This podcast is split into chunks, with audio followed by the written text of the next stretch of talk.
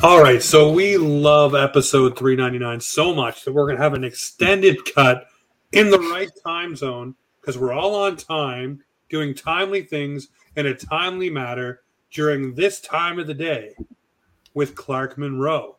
Clark, welcome to the show, my friend. You know what? I've, I've always lived by the mantra that if you're not uh, 10 minutes early, you're late. And uh, I was late.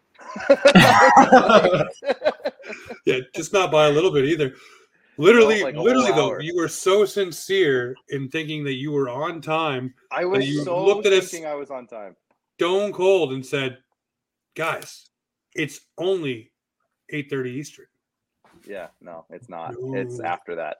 Beyond that, well, ladies and gentlemen, everyone tuning back in, uh, you will see this across the networks. This is a fun one. The extended cut of 199. We will now obviously talk about some Blue Jays baseball that we were waiting for Mr. Clark Monroe, as you heard last episode, praising him up the wazoo for being the incredible dad that Oh. he is, getting his little down. Obviously, it took this long. We had to uh, pause and redo another episode just for him. Yeah, yeah, I appreciate that, guys. Honestly, like I was thinking about it after after our little talk we just had, and uh, if it, if I would if I would have been on time, my kid would be like crying right now and like wanting to go to bed and just causing a havoc. So it wouldn't have been good either way. I messed up either way. So either way would have been bad. That's what you No get for trying to book a podcast when uh, your wife's out of town and you're single dad in it.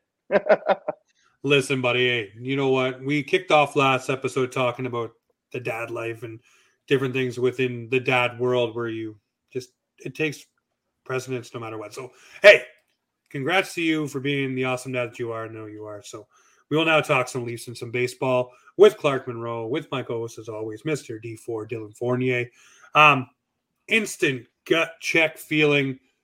You heard JD Bunkis go off on the radio about what the Blue Jays did not do. The bare minimum, he said, was Syndergaard, and even that was the low bar for him. And They couldn't achieve that.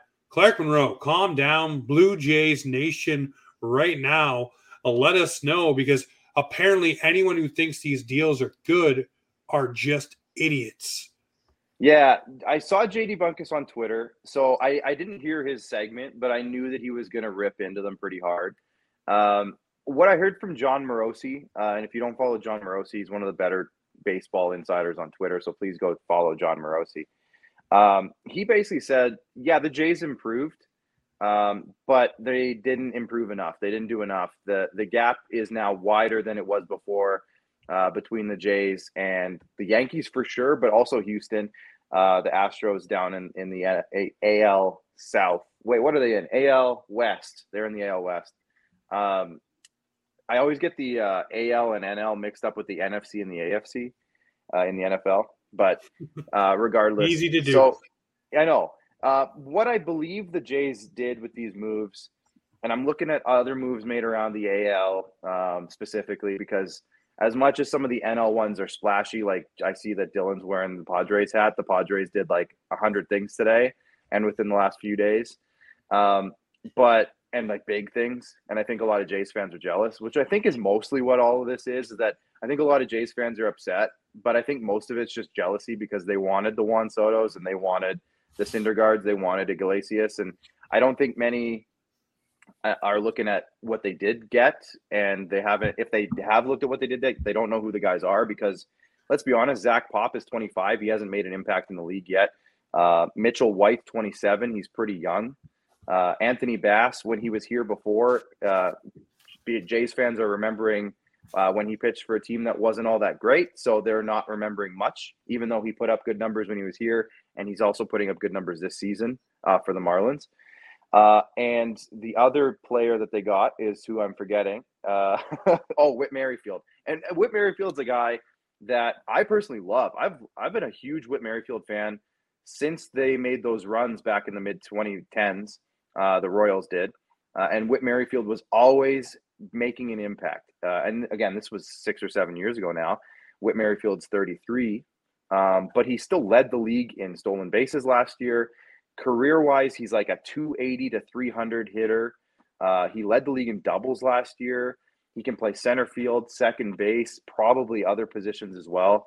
Um, And when I look at the Jays, what they've done as a whole, um, I think personally that yeah, they've gotten better. Um, and but the problem was they didn't make that big name splash.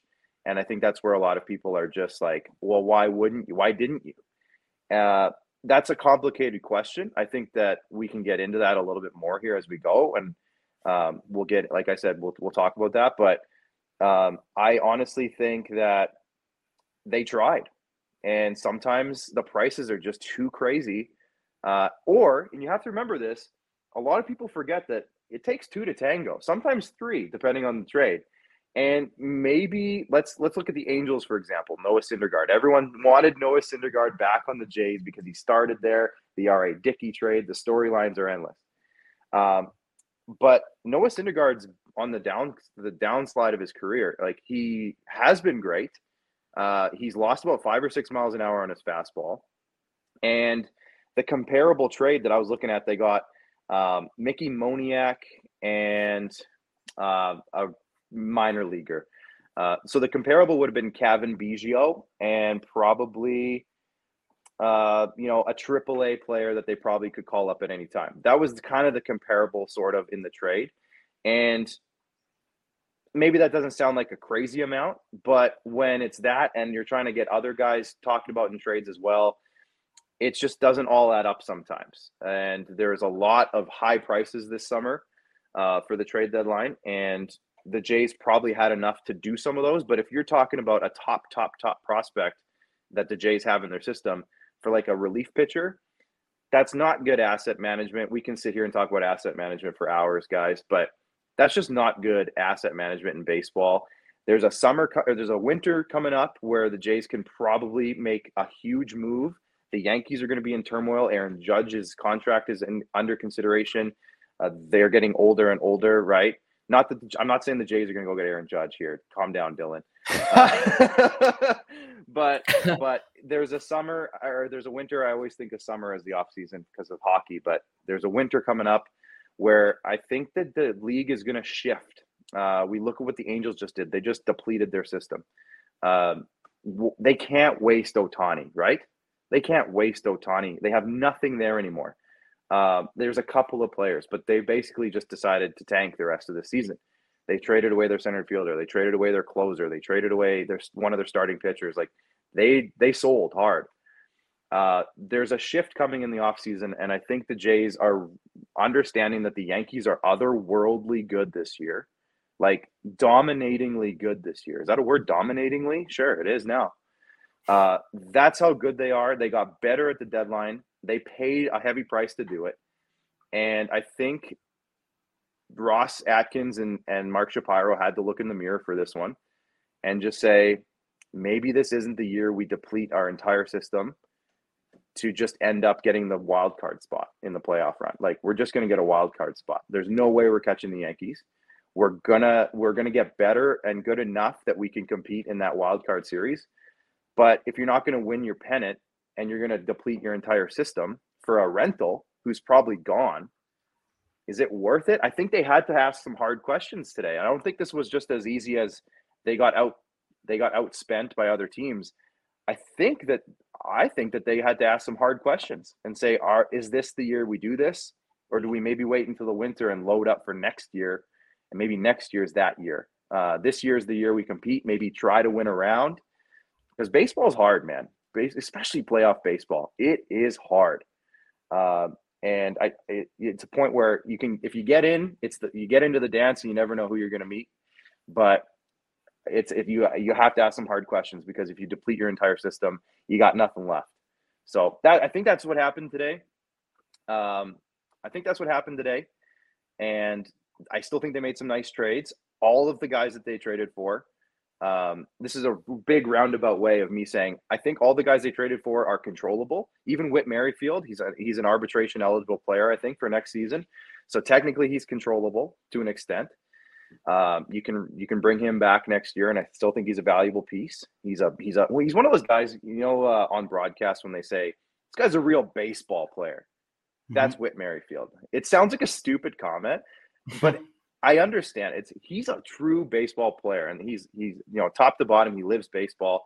He, he gets dirty. He can do all the little things that baseball players do to win games. And so I think that Jays fans are instantly going to love Whit Merrifield as a player. My biggest thing is that I think this is going to allow George Springer to get off the field so he stops getting hurt every two innings and DH more often. Uh, I've been saying all summer that I don't want them to DH, and I know a lot of people love Danny Jansen, but I don't want them to DH their catchers. I'd rather them just use their catchers as catchers and DH some of their players, uh, such as a George Springer, or give Teoscar Hernandez a day off, or give Vladdy a day on DH, whatever, et cetera, et cetera. Um, so I'd rather see that personally. Uh, and the three relievers that they got, they needed reliever help. Mitch White is like a Ross Stripling type of pitcher, starting pitcher. He's started 10 games this year. He's also shown in five relief appearances this year. He's put up an under four ERA, which is solid. He's 27, controllable for years. Zach Pop, 25, controllable for years.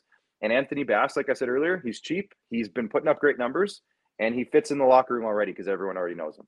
So I, I think this is good. I think it's a, I'm going to say like a B, a B minus in terms of the trade deadline. Uh, other teams did more, sure, but in terms of what the hard questions were, I think they did pretty good. All right, let me play devil's advocate here.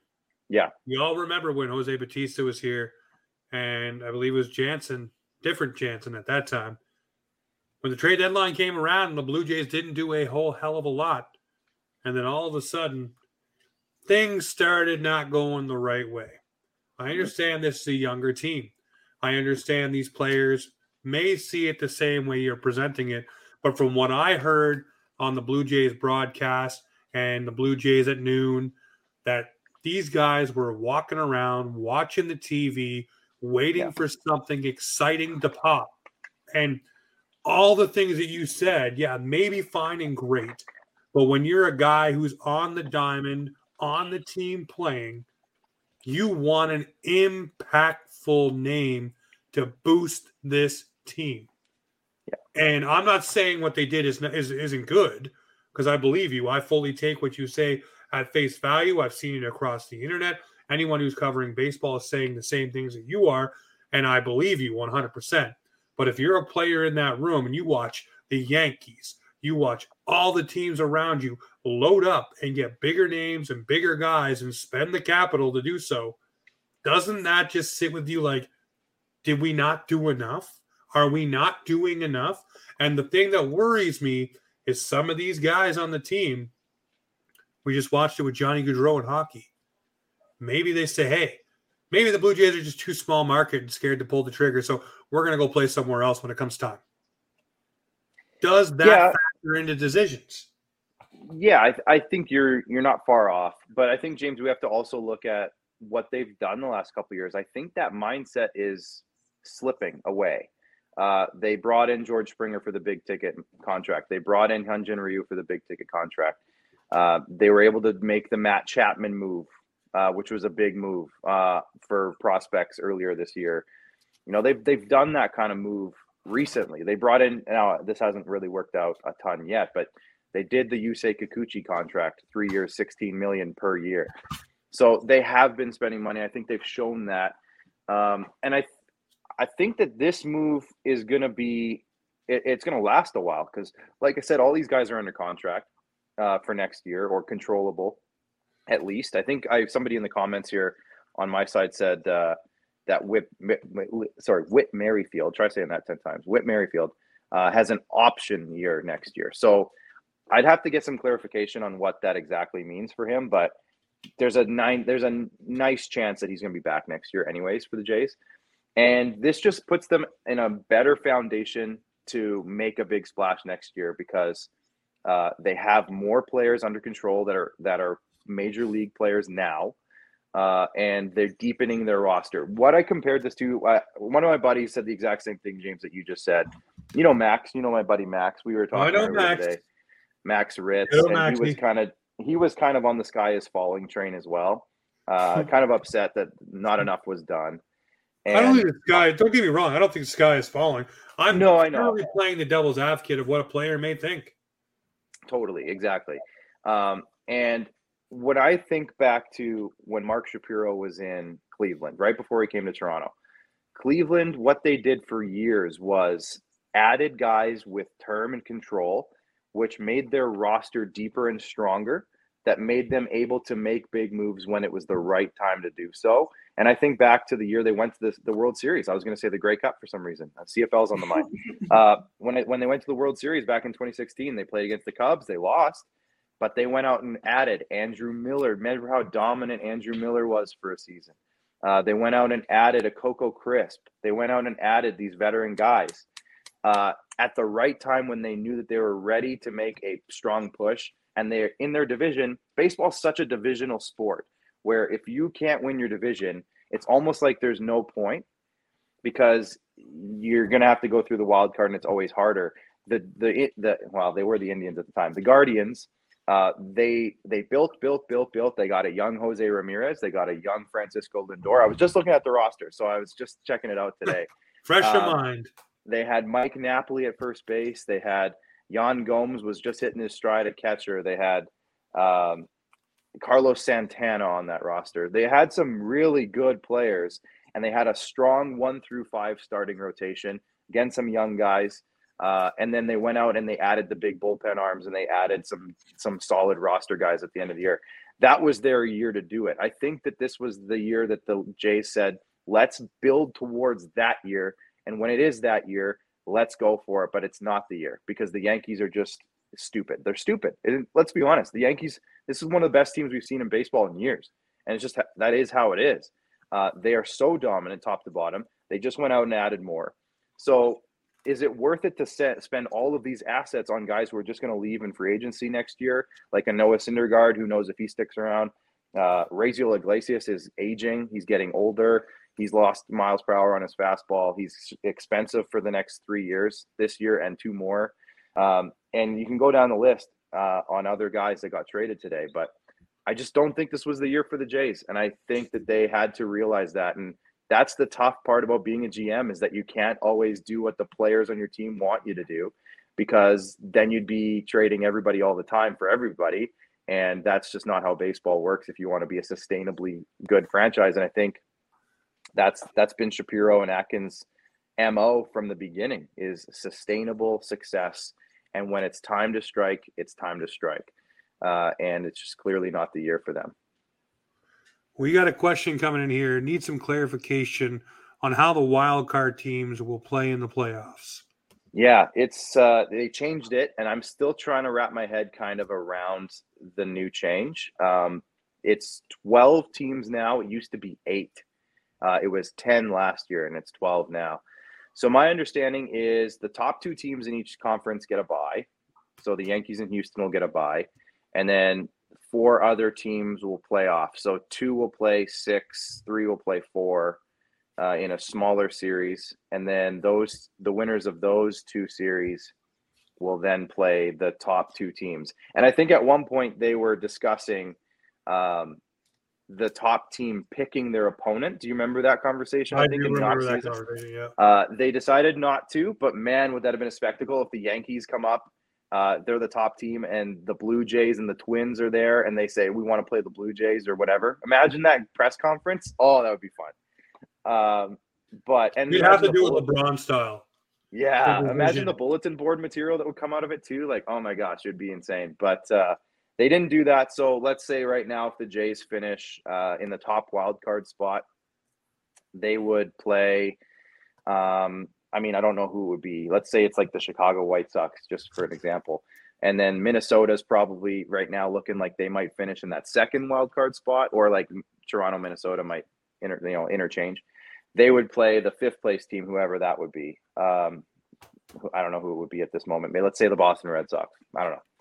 Uh, the Rays. Let's say the Rays. It might be the Rays. So let's say uh, those two, those four teams play off. Whoever wins those, whoever the uh, highest seed is would play the second place team, which at this point would be Houston. Whoever the lowest seed team is would play the Yankees. So I think that's how it would work out. Um, I don't know if it's bracket style. Like it might be bracket style, like the NCAA, where uh, March Madness, where um, regardless the Yankees are playing the whoever wins the four versus five matchup, and regardless the Astros would play the two versus six matchup. I'm not sure. Um, but I think it's something along those lines. So, anyways, that's how it works. There's 12 teams now instead of there used to be only eight. It used to be the top, the three division winners and one wild card team. Now it's the top two teams in the conference, so division winners, and then the third division winner would then be one of the wild card teams almost to an extent because they would have to play in that first round. So that's a somewhat explanation of how it's going to work. Sounds so complicated. Way more complicated is. than than it, NHL. Be, Why can't you make it that simple? Yeah, well, because they the thing with baseball is it's an elitist sport, right? They don't want half the league getting into the playoffs.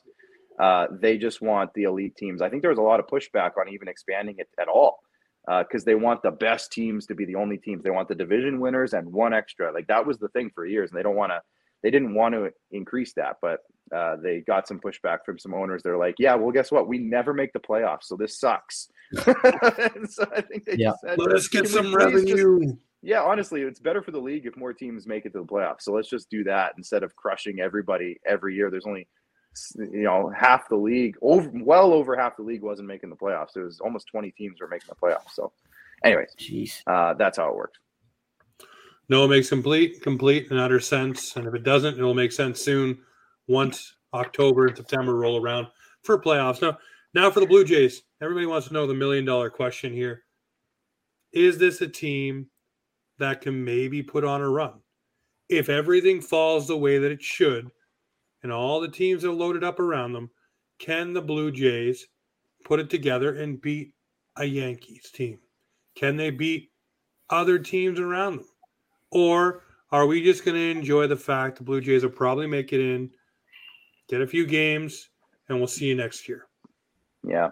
Well, I think that they definitely have a team that can win that first round, especially if they're the top wild card team and they play – the sixth place team, wherever that is, because I right now you're looking at a sixth place team that is probably going to be from. Uh, it, it, might be a Seattle, which would be interesting if it was Robbie Ray versus the Jays in the playoffs. That'd be so good. Um, but if it was Seattle or like the White Sox, or if it's even one of the teams in the AL East right now, which the they're playing the Rays tonight. The Red Sox made some moves. They're super weird. I don't get it. Uh, it's not going to be the Orioles, so it's probably going to be one of those four teams, more or less. Uh, maybe a little bit, maybe a couple other teams sneak in or or do some something at the end of the year. But I definitely think that they're at least good enough. If you're thinking about if it's a five game series, you're thinking about throwing Manoah, Gausman, Berrios uh, as your three guys, and you're rotating them. Those guys give you a chance to win for sure. Um, the hitting's good enough, and adding Whit Merrifield makes it a little bit deeper. So the hitting should be good enough to win games. They they've been more aggressive on the base pass since Charlie Montoyo left. So that's how playoff baseball is usually won. You, you have to add in the small ball component. You have to add in clever base running, uh, and defense is obviously huge in the playoffs. And I think they got better at that. So um, I definitely think that they have a team that can win around. And I, as a Toronto fan, that's hard to say because a we don't get to the playoffs, and B, we have troubles in first rounds. Um, the Jays are a little different when they get there. They usually do a little bit of damage, um, but at the same time, it haven't gotten there since 2016, so it's been a while. Uh, the, well, I shouldn't say that they have gotten in kind of in the in the play-in games and stuff like that the last couple seasons, but uh, not last season. They just missed out but they're right there. They're on the cusp, and I think it's it might be some some learning curve for some of these younger guys, but they do have at least the firepower to to put together a playoff roster, and I think tr- get close. Um, if they do win the first round, it, if it all works out the way they want it to, they'll probably play Houston. So you're looking at guys like Justin Verlander, you know, Framber Valdez, who's having a great season. Luis Garcia is the pitcher who's having a great season. He's young. Um, that's probably going to be the guys you see in the playoffs. So it's not going to get any easier with Houston. They have a great bullpen. They have a great lineup. Uh, so, ah, I mean, it's tough, man. They, I, I went now, Dylan, you were there. Uh, I was in Toronto earlier this year. They did win two games against Houston. So, I mean, that was in when May, April, May. So, yeah, May, not yeah. quite October. Uh, and I think Houston's, you know, they've shored up a couple things too. So, I don't know. It, it'd be really tough. Um, but like they say, if you get to the dance, then who knows? Uh, anything can happen once you're in the playoffs. if a couple guys get hot, if a couple pitchers get hot, it could be it could be anything. So it's hard to say. I'm not going to say that they're sitting here as as powerhouses right now, but um, I would say it looks better than it did a couple weeks ago. So clip that and just take the word "not" out of there when you put your post. And they are powerhouses, and they they are run through. They're so good. They're buttes, absolute yeah. stud. No, I agree with you. Look, I look at this team, and I say it's going to be some playoff growth. It's going to be some getting to big stages growth for some of these guys too, and feeling that. We talking about it a lot in hockey, but getting to feel that, you know, crowd, getting to feel that pressure. These guys need to feel it, and you never know what can happen with a team too. You could end up winning. You could all come together. Pieces could yeah. start flying. Guys could start dropping on the other squad. You never know, right? So we shall see. Yeah. But we're going to do a pivot from the Blue Jays over to our other Toronto team, which is the Maple Leafs. Um, yeah. So no, I won't go backwards. Padres went backwards. The Blue Jays went backwards. Look at these guys. All right. So Maple Leafs make some moves, shore up the goaltending. Samsonov, you got Murray, you got Calle Jarnkrok, what are you feeling about this team? Still have not signed the Sandman yet, but there's lots of ways that they can finagle the cap to make it work. And there's also the potential of they've staggered contracts so well, they can go out and get a guy that will put them over an LTIR and be able to breathe anyways. So they know what they are going to do. For you, Leafs, where are you at? How do you feel? And should there be concern in the crease? I mean, yeah, I think the easy answer is to say yes. The easy answer is to say yes. Um, no, I'm saying that's the easy answer. That's not the answer I'm giving. Um, the easy answer is to say yes, and I think at face value, a lot of people are worried because they saw Matt Murray struggle at times last season and the season before that. Um, they, I think a lot. There he is. I think a lot of people um, are judging Ilya Samsonov without actually. I don't know if many people watched Washington last year um, that are saying he's not good. Um, he at one point, not that long ago, he's only had three seasons. At one point, he was being talked about as like Vasilevskiy, like that was the mm-hmm. level. They were the same general area of class um, in Russian goalies, and he was being looked at in potentially uh, that level of goaltender. Now, has he gotten there yet? No. But he's had a couple of decent seasons as kind of like a 1A, 1B starter with the Washington Capitals. I'm going to keep talking here. I'm just letting my dog outside, guys. Just keep, we'll keep going here. Um, he's just bugging me too much. I got to get him out of the house or else he's just going to keep bugging me.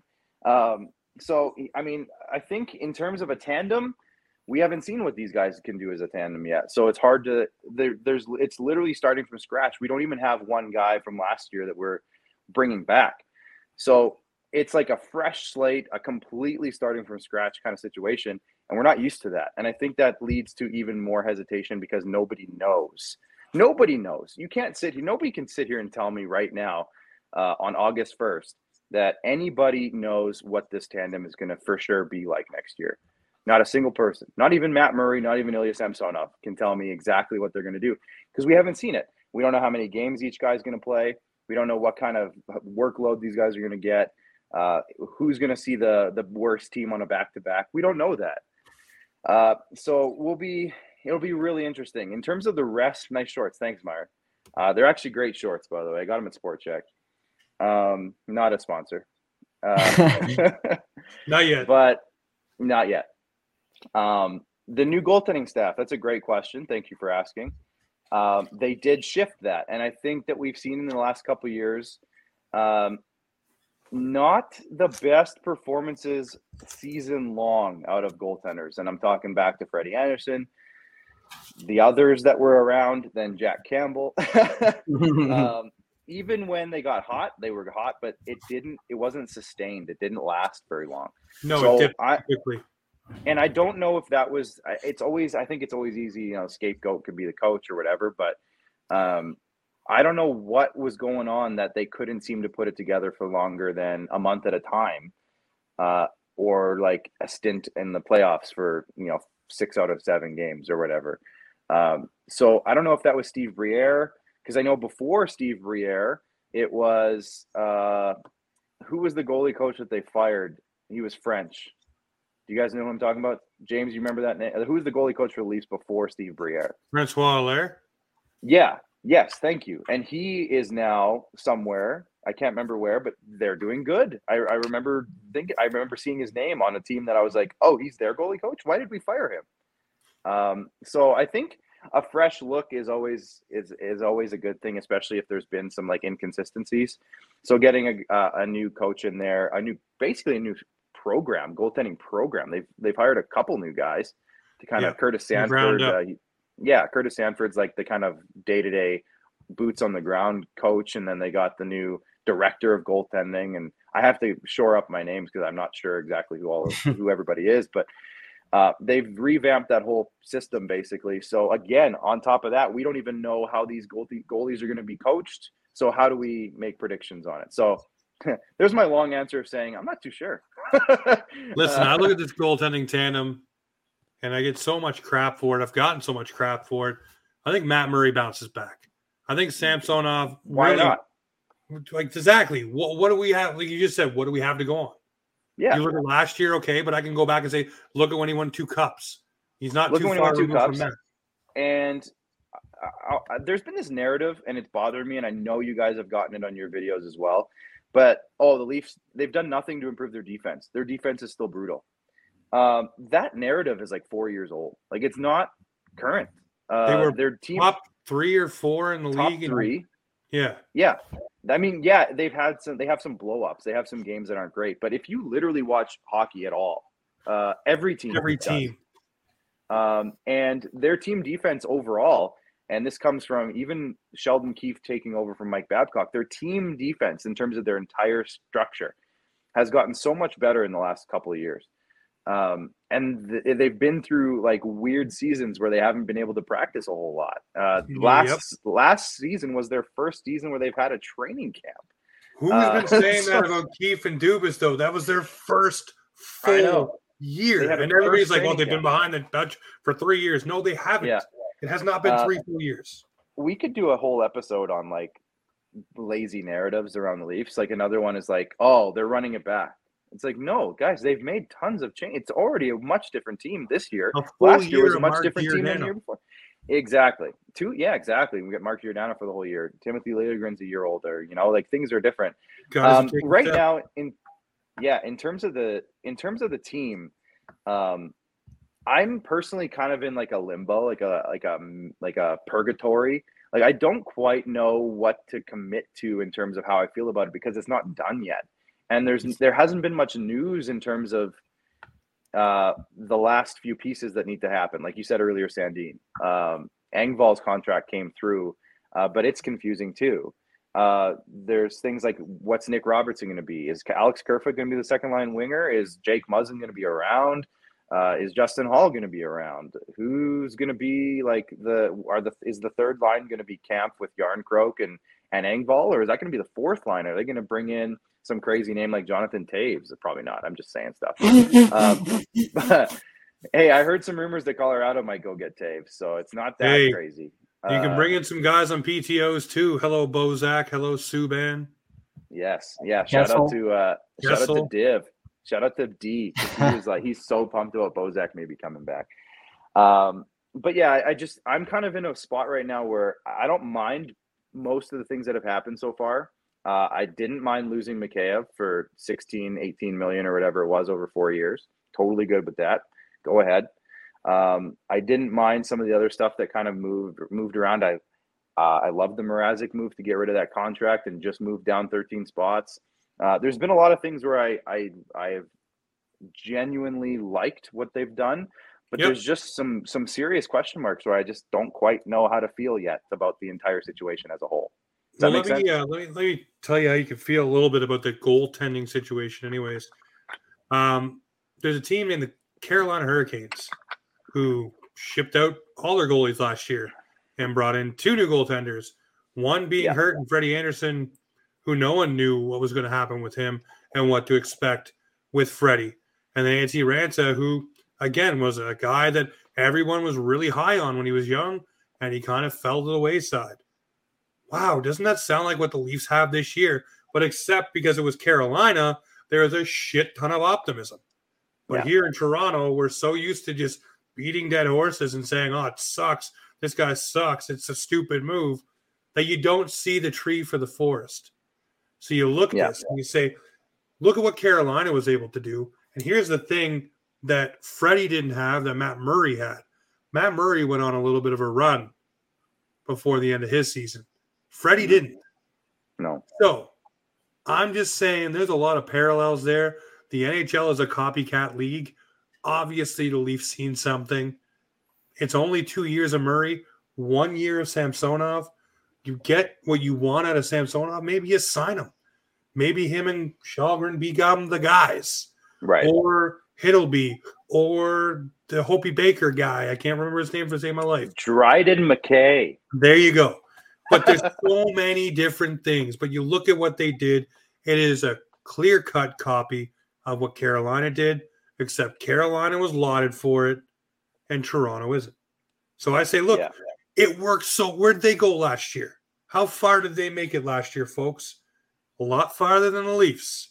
Mm-hmm. Okay. So if Freddie was apparently broken down and no good in Toronto, got to Carolina and looked like an all star again, I'm wondering what Matt Murray can do with the Leafs training staff and new right. goaltending coaches. Well, and that's kind of what I was kind of referring to earlier. I guess I didn't quite finish what I was saying about Murray and the goaltending coach and the team defense and stuff. The the whole team defense thing, I got off on a tangent there, but um, everyone says you know one of the things is well, yeah, Matt Murray played well when he was on Pittsburgh and their defense was so good. Do you guys remember their defense in the playoffs when they won the second Stanley Cup? It was Letang and Ron Hainsey. Hainsey was a it. top flight defenseman because yeah. they had so many damn injuries. Yep. Yeah, it was pretty much those two, and that was it. Go look at the roster. Uh, um, so, like, they, I mean, listen, the Olli Maatta was there too, I think, at that point. But um, I think the Leafs defense is more than formidable to play in front of these guys. It's just a matter now of are their heads in the right spaces? What kind of coaching are they going to get? You know, how how can they put the best system around them that puts them in the best position to be successful? So I think that's where we're at. Um, good question. good question with Robertson.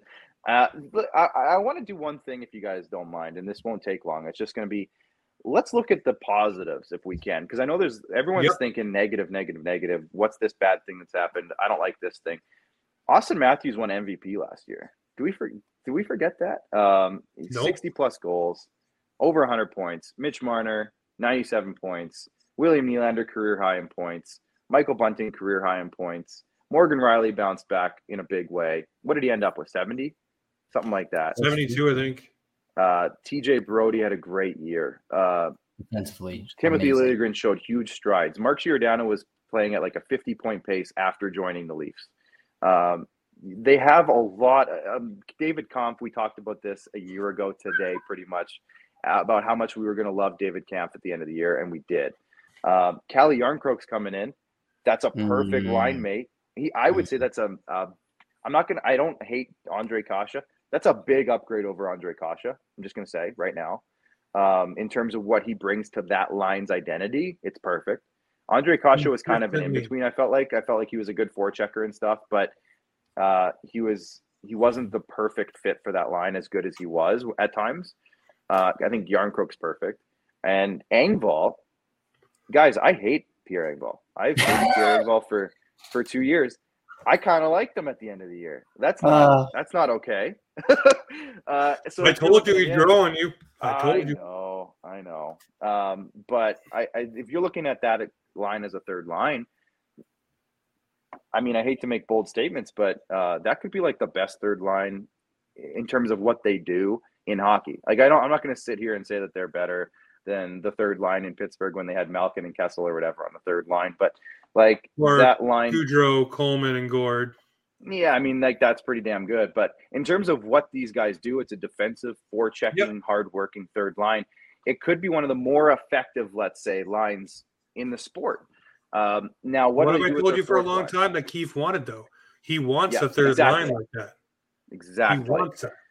So exactly, and I think it's going to fit perfectly into what they want. And then it just depends on how they make up the rest of their roster. John Tavares was almost a point per game last year, so I'm not too worried about the production from the Leave the line. man alone.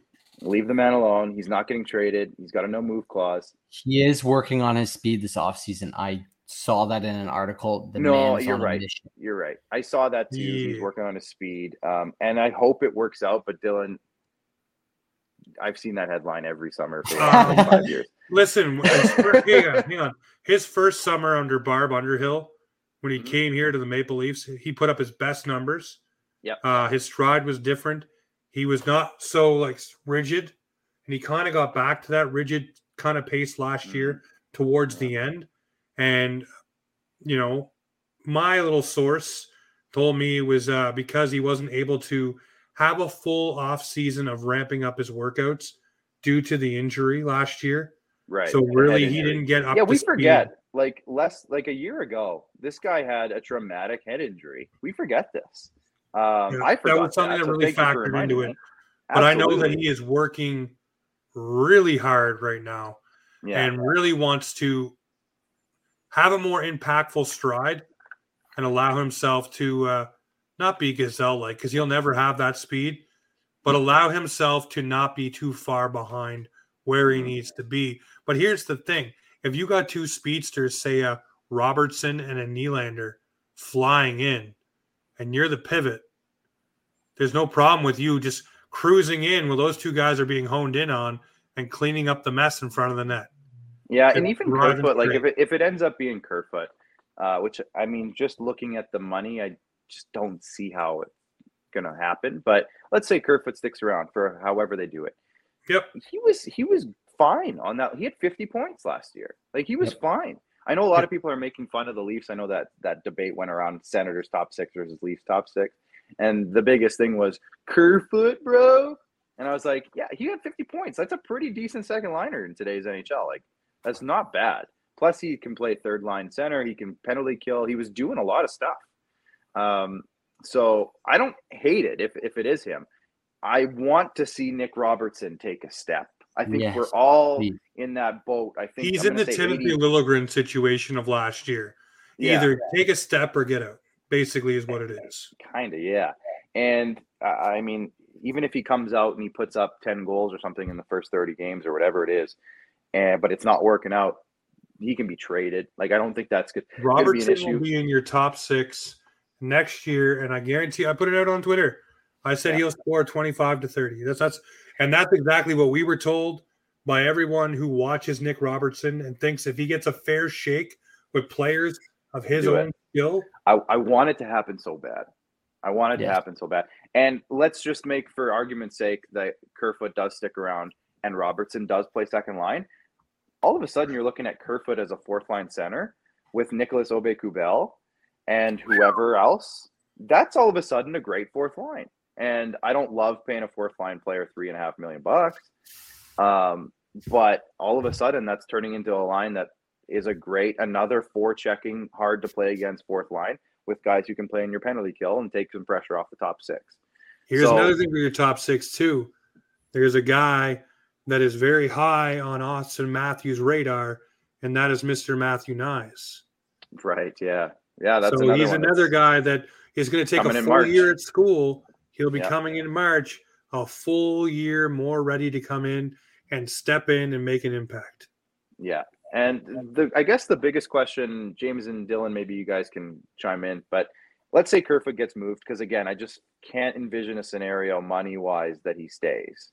Um, who what's the fourth line look like? Is it Adam Gaudette? And are we cool with that? Like Adam Gaudette with Aube-Kubel? Are we good with that? Or who, who ends up on that fourth line? Because Simmons is kicking around, but he's not a centerman. Obviously, Clifford's kicking around. We got other guys that are kicking around. Malgin, uh, Denis Malgin, um, some other guys. But is that are we good with that as a fourth line? I would I would say case? Gaudette's the only I, would say Gaudette's the only one that makes any sense. Yeah, I like Gaudette I mean, down there. To be honest with you, and obviously they seen something in him at the Worlds that made them want to sign him. So, and also, you guys got to remember there was some medical condition or something that he had going on when he was last in the NHL or in the pro ranks that was undiagnosed and now has been mm-hmm. taken care of, right. um, which is why the Leafs are taking the chance on him. So, I mean, you look at the Timothy Liljegren thing, took a little while, but looks like that's going to pan out. And that was a medical situation. Andreas mm-hmm. Johnsson was oh. a guy who was in the seventh round, couldn't breathe, couldn't keep his wind. Why? Because he had undiagnosed asthma. Yeah. They got that taken yeah. care of, and look how he turned out. So, same thing with Gaudette here. Had a health issue. It's been identified. It's been rectified. Now he's getting a chance to show what he can do, and he may be just a, one of those. Um, what do you call it? Uh, David Kampf, Michael Bunting esque kind of guys, where he makes a damn impact. Yeah, no, for sure. I'm I'm not mad about it. And they needed center depth either way. So like even if he's the fifth or sixth center, great. That's awesome. Um, so yep. we'll see. Uh, you, you, said it earlier. There's going to be like probably five or six guys on PTOS coming into training camp that we haven't heard from yet. Um, they do it every year. I don't see why this year would be any exception. If, if anything, there'll be more this year. I think just with the way things are going, the flat cap. I think a lot of teams are going to be in that situation. If you go look at cap friendly right now, uh, I'm not saying after the episode's over. Watch the end of the episode first. Uh, but if you go check out Cap Friendly and go to their free agency page, there's n- there's not there's a couple big names still. Obviously, Kadri probably going to the Islanders or whatever. But outside of those top five or six or seven or eight or whatever names, uh, there's not like a name that's like, oh wow, he he's the piece that any team would want. But there's a there's I'm gonna say like 30 guys at least, maybe even more, 50 guys that have NHL experience, can play a role really well, uh, and could fit a lot of needs that the Leafs and a lot of other teams will need, but nobody can afford them. So they're going to yep. probably get PTOS. Uh, there, I saw a stat the other day, and I made a video about this last year. It's worse this year. There's 17 teams over the cap right now, or I think it was. Sorry, I might be lying. There's I think 10 teams that are over the cap, and I think six or seven or eight others that are within two million. Uh, so there's 17 teams. Over half the league is basically in cap hell right now. Um, so we, you know, people say, "Oh, the Leafs have no cap space." It's a terrible chirp. I've said Dylan, this. Doesn't this sound familiar? Yeah, we I've made a video about this. about this. yeah. On the first uh, half of the episode where Clark Monroe was supposed to be here, we oh, had this where, exact same conversation. yeah, we, where we, we like talked we about said it's only the Leafs that seem to be. I was talking about the Boston Bruins actually. Yes only yeah. having 4.8 million, needing to sign Bergeron, Krejci, and Pavel Zacha. So yeah. we we were definitely on the same page I'm late. Clark. I'm late to that party, but like I, it's just it's true though, and yep. it can't be said enough that people, all these people, like how have Colorado not re-signed Nazem Kadri yet? They can't. How have how has Boston not brought back Bergeron right yet? They, they can't. can't. Uh, how how have all that situation makes me this? so mad yeah, for Boston yeah. fans. I hate Boston, but this is what Patrice Bergeron has done to the Bruins. He's handcuffed. yeah. He's and handcuffed here's the thing, though. Uh, I'm not. I don't feel bad at all for Bruins fans because Bergeron, Bergeron did so many good things for them for so cheap for so many years. No, screw that. screw that. I know, but you look at it. I look at it from the pure fan perspective on that. Yeah. If you're a Bruin, my brother-in-law is a Bruins fan, so listen to him just say like, what is he doing? What is he doing? Like no, you, but you think you think he would tell him one way or another, just like Gaudreau in the Flames, right? Yeah. Now he, he may retire at the eleventh hour, and the Bruins went through the whole offseason not having that cap space. Sucks yeah, they just don't have cap space. And that and half the league is in the same problem, and I think that's that's just the flat cap. Until that stops happening and being a thing, there's going to be a lot of eye raising things that happen. It's like, why did that happen? Why did Max Pacioretty get traded for nothing? Because they couldn't afford him. They couldn't keep him. Uh, and Carolina somehow could. I don't. That's one thing that bothers me. How the heck did Carolina do that? like, they're in a good situation. Well, how do they have cap space to add seven Same. million bucks? They were the team that got the uh, Brent Burns too, right? Yeah, yeah, exactly. Not much retained either, if any. It, so it was half retained, I think. Was it half? Yeah. I don't know if it was half because he was being like paid. He was I think being forty percent retained, wasn't it? I don't know if it was that much. I think it was lower. I think it was only like ten or twelve percent, maybe. I don't think it was very much. I think he was being paid eight mil, and now it's down to four. Oh, it is. Okay, so maybe you're right then, fifty percent. Um, but it's just like, yeah, how does Carolina afford that stuff? Like, who came off the books for them? I mean, I know. What, what like, are they, they paid at? Last year too. They paid Kotkaniemi like four and a half or whatever. So yeah, that's just silly. where where'd they get that money? Anyways, side side tangent. Um, but yeah, no, I think the Leafs are you're, you're going to see probably five or six names that wow. everyone's going to be excited about for PTOs. Like you know, in terms of how excited you could be about a PTO, I think there's going to be five or six names that Leaf fans are like, "Oh wow, like that'll be great," and then they won't make the team. Um, we saw that last year with Josh Ho-Sang. Like everyone was like, "He's the best player the Leafs have." No, he's not. No, he's not that. He's not that good. Uh, but he never made that cut. Now he's in Russia. Uh, I hope he's safe because Russia's crazy right now. Um, so, anyways, we'll see. There's there's a lot of question marks. I think we'll have a really good conversation in a, in about a month here when everything kind of settles in and we get closer to camp and stuff becomes a little bit clearer on what their plan is. But right now, I still think there's there's four or five pretty serious question marks that I just don't fully know yet about what it's going to look like. We will have you back on towards camp. I can't I'll be, wait. I'll be on time next time. I'll, I'll make sure I triple check the time zones next time. Listen, it's still fun to have you on. We got to do a double take. It's episode 399, the Redux. It doesn't matter, man. Uh, I want to say, I said on the other episode you weren't here, but I want to say I appreciate you um, throughout the years, man. I've now known you, I think, for what, three, four years now? It, yeah, three. I think just coming up on three. So it's been a little while, but you've been on throughout. Um, Jesus, this thing's been going since 2016. But I want to say thank you, Clark Monroe, for always uh, opening the doors. I've been on your show, the Squad Cast, that is no longer on right now. Uh, right now, something some we'll point see. somewhere. Yeah. Um, but you know, and we did. We're doing all kinds of fun things. Six and a six, whatever you want to do. But I want to say thank you very much for always making the time and having fun, man. Right back at you. Right back at you too, Dylan. Shout out to Dylan. I'd uh, also no. like to thank you for not pressuring me into, but you made me start I, my TikTok account. And I peer pressured you into starting, and I feel good about that decision. There's some it's good peer pressures that go on, right? Yeah, it's led it into positive. wonderful, wonderful, wonderful things, especially yeah. the group that we have uh, that we've been messaging. So, uh, yeah, thank you, man. Absolutely. No, it's been a hey, good time. You, you, I knew you were the right one to do it, so that's why I wouldn't have peer pressured you if you weren't the right one. So you're you're well, my Neo. You. are you're my Neo from the Matrix, Dylan. there you go. Look at that. Look at the references. well, ladies and gentlemen, anyway. you literally sat through over 90 minutes tonight of us talking about the the Maple Leafs, the Blue Jays, um, ambulances not showing up, all the different things we've gone through. Um, so I want to say thank you yet again um, this is episode 399, the extended cut. Next one is 400. Ring the bell, bring the balloon, celebrate with one of these from Boxing Rock Brewing Co. It is a puck off Lagerdale.